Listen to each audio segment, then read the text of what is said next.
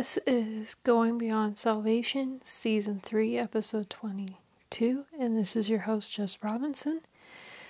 We're continuing on. We're not really going to spend a lot of time in Joshua, um, but I usually say that and then we end up running longer. But to continue on in the book of Joshua, in in 16 through 18 they're going through the allotments of of the tribes. What has happened is there was tribes that had already gotten their allotment but there was still others that hadn't gotten their allotment. And so we're starting into the the areas that don't have their allotment. And you notice over and over that uh, in several instances that the the Israelites don't drive out the Canaanites. And which, you know, when if you look in into the law, what they were supposed to do when they took over the land was they were to annihilate those Canaanite tribes. They weren't to make an agreement with them. They weren't even to be in the same area because the Lord knew they would be ensnared. And and we can get in that as as believers we're that way too where the Lord tells us something to do or you know we're we're saved but there's just things you know in our lives that strongholds in our lives that we won't let up on you know there are believers out there that that accept the, as Jesus Jesus as their Lord and Savior and that's it. They go and live their life however they want to live and expect to get the same blessings as somebody who you know has this deep relationship with the Lord. And that's just not how it is. And we'll see that because of their disobedience that the Canaanites you know become a stronghold and and they get ensnared in in the worship practices of the Canaanites and and struggle with idolatry and which this idolatry leads to so many other sins that they just become depraved. And we're going to see that in the next book of judges how you know depraved it gets and where it culminates. And so we see that in in the book of Joshua and that they're not and and you see some of them they're complaining because they think that the Canaanites are too strong. And I know that there are believers out there that believe that their stronghold that you know they might have not been delivered from is too strong, you know, that it's never going to leave them. And that's just a big lie of the enemy that he tries to put that there's just no that you won't have any relief from from that stronghold and and that it's just always going to be with you which is not true because the blood of Jesus you know breaks all bondages and and so there's you know, when you accept Jesus as your Lord and Savior, you know, His blood covers you and you're made new. And you may be struggling, but the Lord is your strength and He's going to help you to to get over that. And He's going to, you know, give you the wisdom and what you need to do. And so that's just my encouragement is we shouldn't even mingle with these strongholds if we're still mingling with them. You know, that's my challenge to you as you're listening to this podcast that and the Lord will let you know and you know, that's just what's so great about the Lord. We don't have to figure it out for ourselves. The Lord lets us know what what stronghold is in our lives. And you just have to ask him and he you know, when you ask him, he's going to tell you. He's not going to just give you you know, little bits and pieces, he's going to tell you, you know, flatly what it is, what the problem is. And so that's just something that we can hold on to in this and And so that's just really what really stuck out to me with these allotments and and that. And and we see Joshua was being obedient, but at this point he was getting older and and the Lord was essentially saying your race is done. And so get everybody else to start going after these allotments on their own. And I think in a way Joshua could have intervened, but we don't know. Maybe the Lord spoke to him that he was to step back. We don't know. So that's essentially what I wanted to talk about in Joshua. And so we're going to take a quick break and jump into Psalm 49. We're going to actually combine Psalm 49 with Proverbs today.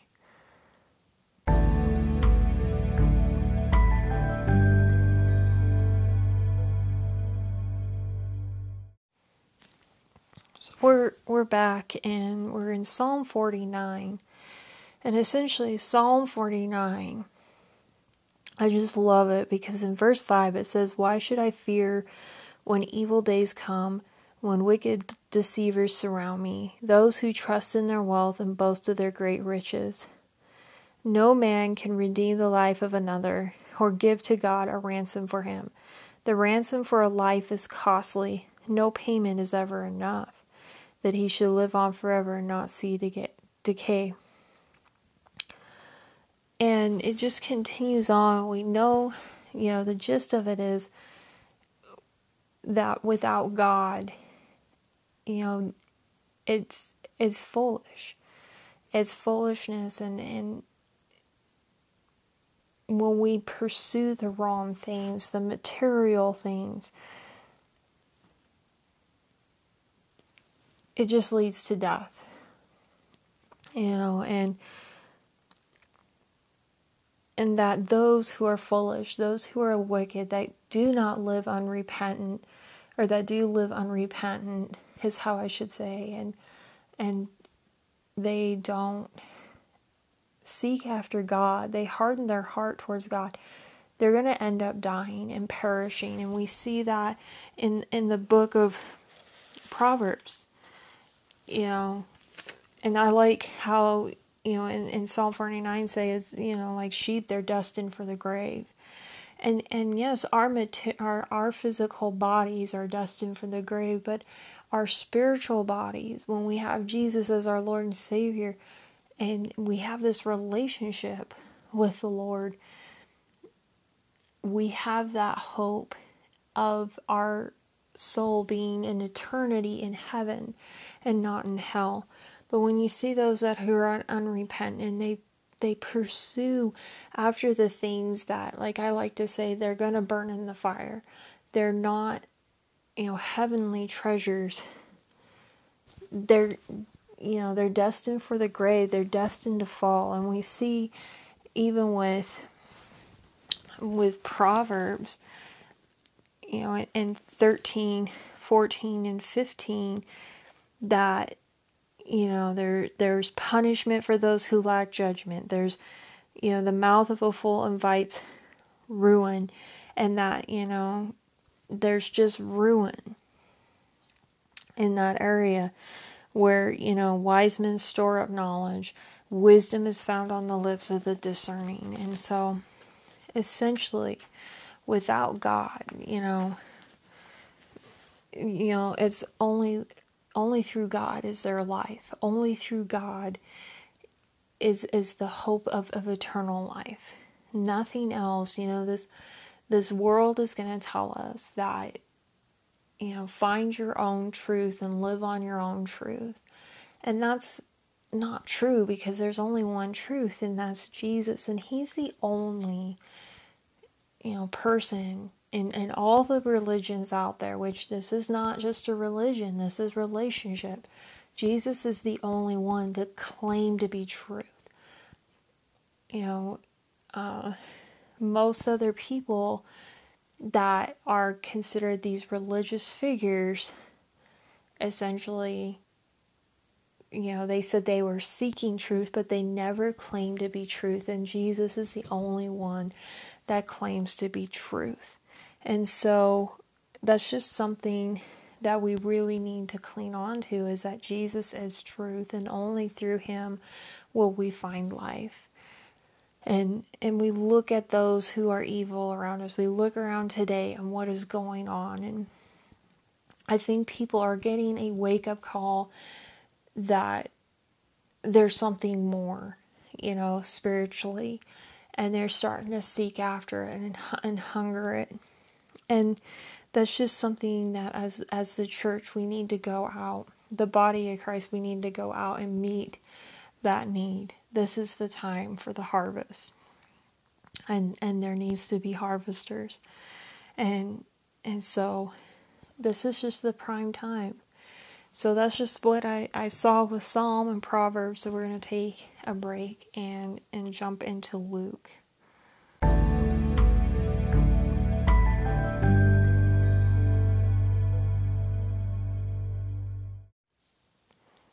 So we go into Luke and we come into the story about the crippled woman healed on the Sabbath. And we've talked about in the law about those that were considered unclean and that they had to live separately from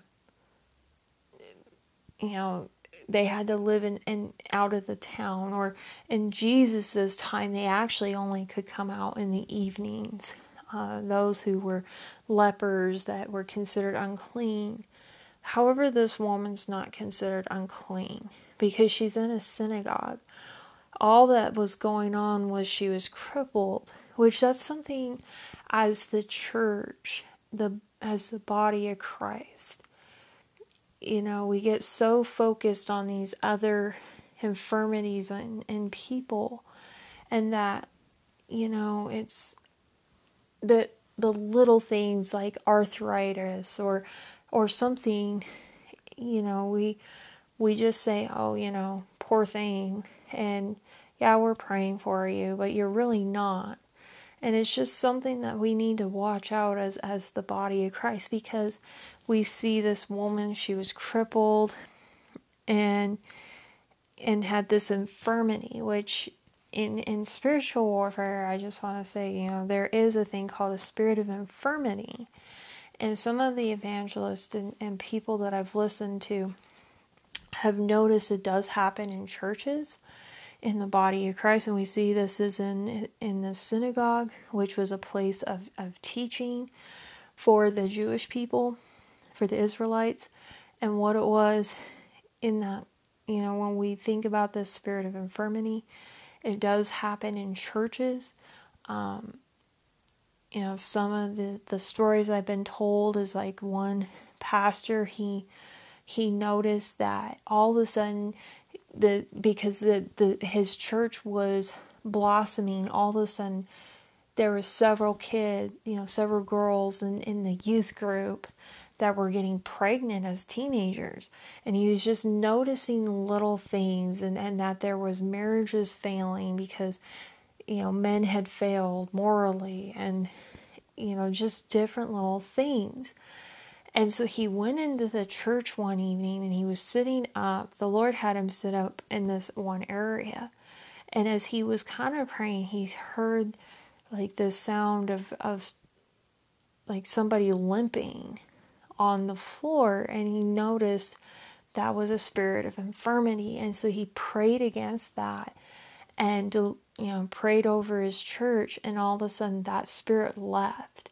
And he noticed that things began to change, that there was marriages being restored, that the youth group was starting to grow again, and it was just an attack of the enemy.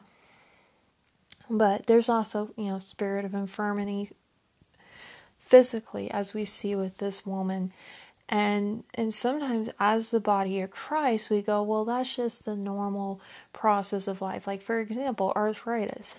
You know, as people get older, yes, there is that chance of arthritis. I don't claim it in my life. And, you know, we just have to start praying when people do have arthritis. And because God wants to heal them of that, heal them of, of arthritis. And see, and they were so religious in their heart that these religious leaders, these Pharisees, they were like, you know, you know, leave the healing for the the six days for work. They considered healing work instead of of it being an act of God. They saw it as work because they were so stuck on tradition that they, whenever there was a move of God, that they were hindering that. And we have to be careful of that in, in churches because we can actually um, stifle the, the, the Holy Spirit from working in in the church because we get so stuck on that well this service has to be done right at 12 p.m. you know no no less and no more. And you know the coffee has to be this way. And it gets very very religious especially you know like right now people are like oh we got to get back going. And it's like you know we'll start bringing you know as the body of christ we'll start bringing things back up as as the lord has us do but maybe the lord wants us to do new things because he wants to move in new ways. And i think you know this whole covid-19 as i've said in previous podcasts this is the lord wanting to move it. He didn't cause COVID 19, but he's wanting to use this time to awaken and, and do a new thing in, in people. And so we see that with this woman, and she's healed. And Jesus' response, you know, it, it causes them to be humiliated because people are like in awe and wonder. And he continues on into the parable of the mustard seed and the yeast, which, you know, mustard seed, if you've ever seen, you can Google mustard seed, especially those that are in Israel. And yeah, their seeds are really tiny. And so you go, what the, you know, and and so these seeds, they're tiny, but comes out of them this this plant and it turns into a tree that birds can nestle in. And that's how our faith can be, you know, and even the kingdom of God, it starts off with the seed, but it, expands. And we are seeing the gospel and the kingdom of God expanding. And sometimes it's just a little seed being planted um, in, in a place. And, you know, for example, I, you know, I'm thinking of the end of the spear, which is a true story about a missionary who was killed by these tribesmen. But later on, you know, they were trying to reach to him with the gospel and, you know, reach to them with the gospel. And and later on the wife of this missionary later returns to this tribe and and leads this tribe. And it was a seed that was planted and that gospel spread to these tribes. And so it just starts off that way and it's included like yeast. Now usually yeast is is seen as a form of sin, but he uses yeast because yes, yeast expands and it spreads. And so it's the gospel is being spread and there are going to be people that are going to try to hinder that because we live in a world that is in conflict with God, you know, because there's there's sin and, and there's the enemy at work and it's a, in conflict to what God wants to do. But God is in control, He's on the throne. And essentially, the enemy, what he's trying to do is buy time that he doesn't have anymore. And so that's just something that we can rejoice in is that this gospel is spreading no matter what the enemy is trying to do. And then finally in in there's the narrow door. And the narrow door is essentially saying and as I was talking about there's only life through God. There's only one way. And it seems narrow because yes, it involves faith in in Jesus and you know, nothing else but faith in Jesus and accepting Him as, as our Lord and Savior. And it's easy, but for many, it's a narrow door. And why is is the the path of destruction? Because you know we look in this world today, and essentially, yes, they they're telling you you make your own truth, but your own truth leads to a path of destruction unless it's founded on Jesus, and that's you know essentially what it is. And so, you know, that's just something that we need to stand on is that Jesus is the only way. And there are many that are walking to destruction. And, you know, I just challenge you to let the Lord help you to see the lostness in people. And He will. He He will do that as He gains trust in you and and you quiet your mind and begin to observe all around you and so that is essentially what I wanted to talk about for this podcast today. So for the next podcast, we're going to go into Joshua chapter 19 and chapter 20. And then we're going to read Psalm 50 verses 1 through 6, but we're not going to go over Psalm 50 yet. In, in fact, probably Psalm 50 will be its own separate podcast because of maybe we'll see um, as we go along. It'll probably be in, in the other podcast. It'll just be a long time or a longer one, a longer segment. We're going to talk about Proverbs 10 verses 16 through 18 and then Luke chapter 13, verse 31 through chapter 14, verse 24. And so I'm going to end in a prayer. And I just want to say thank you, Lord Jesus, for who you are, Lord, and that, Lord, we can worship you. Lord, we know that you are the only way, the only truth, and the only life that we can receive in. And, and, and Lord, we just thank you for the hope of eternity, eternity that we have in you today. Lord, I just pray for any who are struggling with strongholds, Lord. I pray that, Lord, that you would lift these strongholds off of them in the name of Jesus, Lord. I pray, God, that those who are struggling with infirmities, with physical infirmities, Lord, that by Jesus' stripes we are healed, and that, Lord, we just pray that healing over them right now. In the name of Jesus, we claim it, we receive it. In the name of Jesus, and that, Lord, we just pray that you would continue to work in our lives. And Lord, help us to see the lostness around us, Lord, and to open our our eyes to to those that you need us to reach so that you may be glorified and honored. And we just thank you and give you the glory in Jesus' name. Amen. Have a great day, you guys.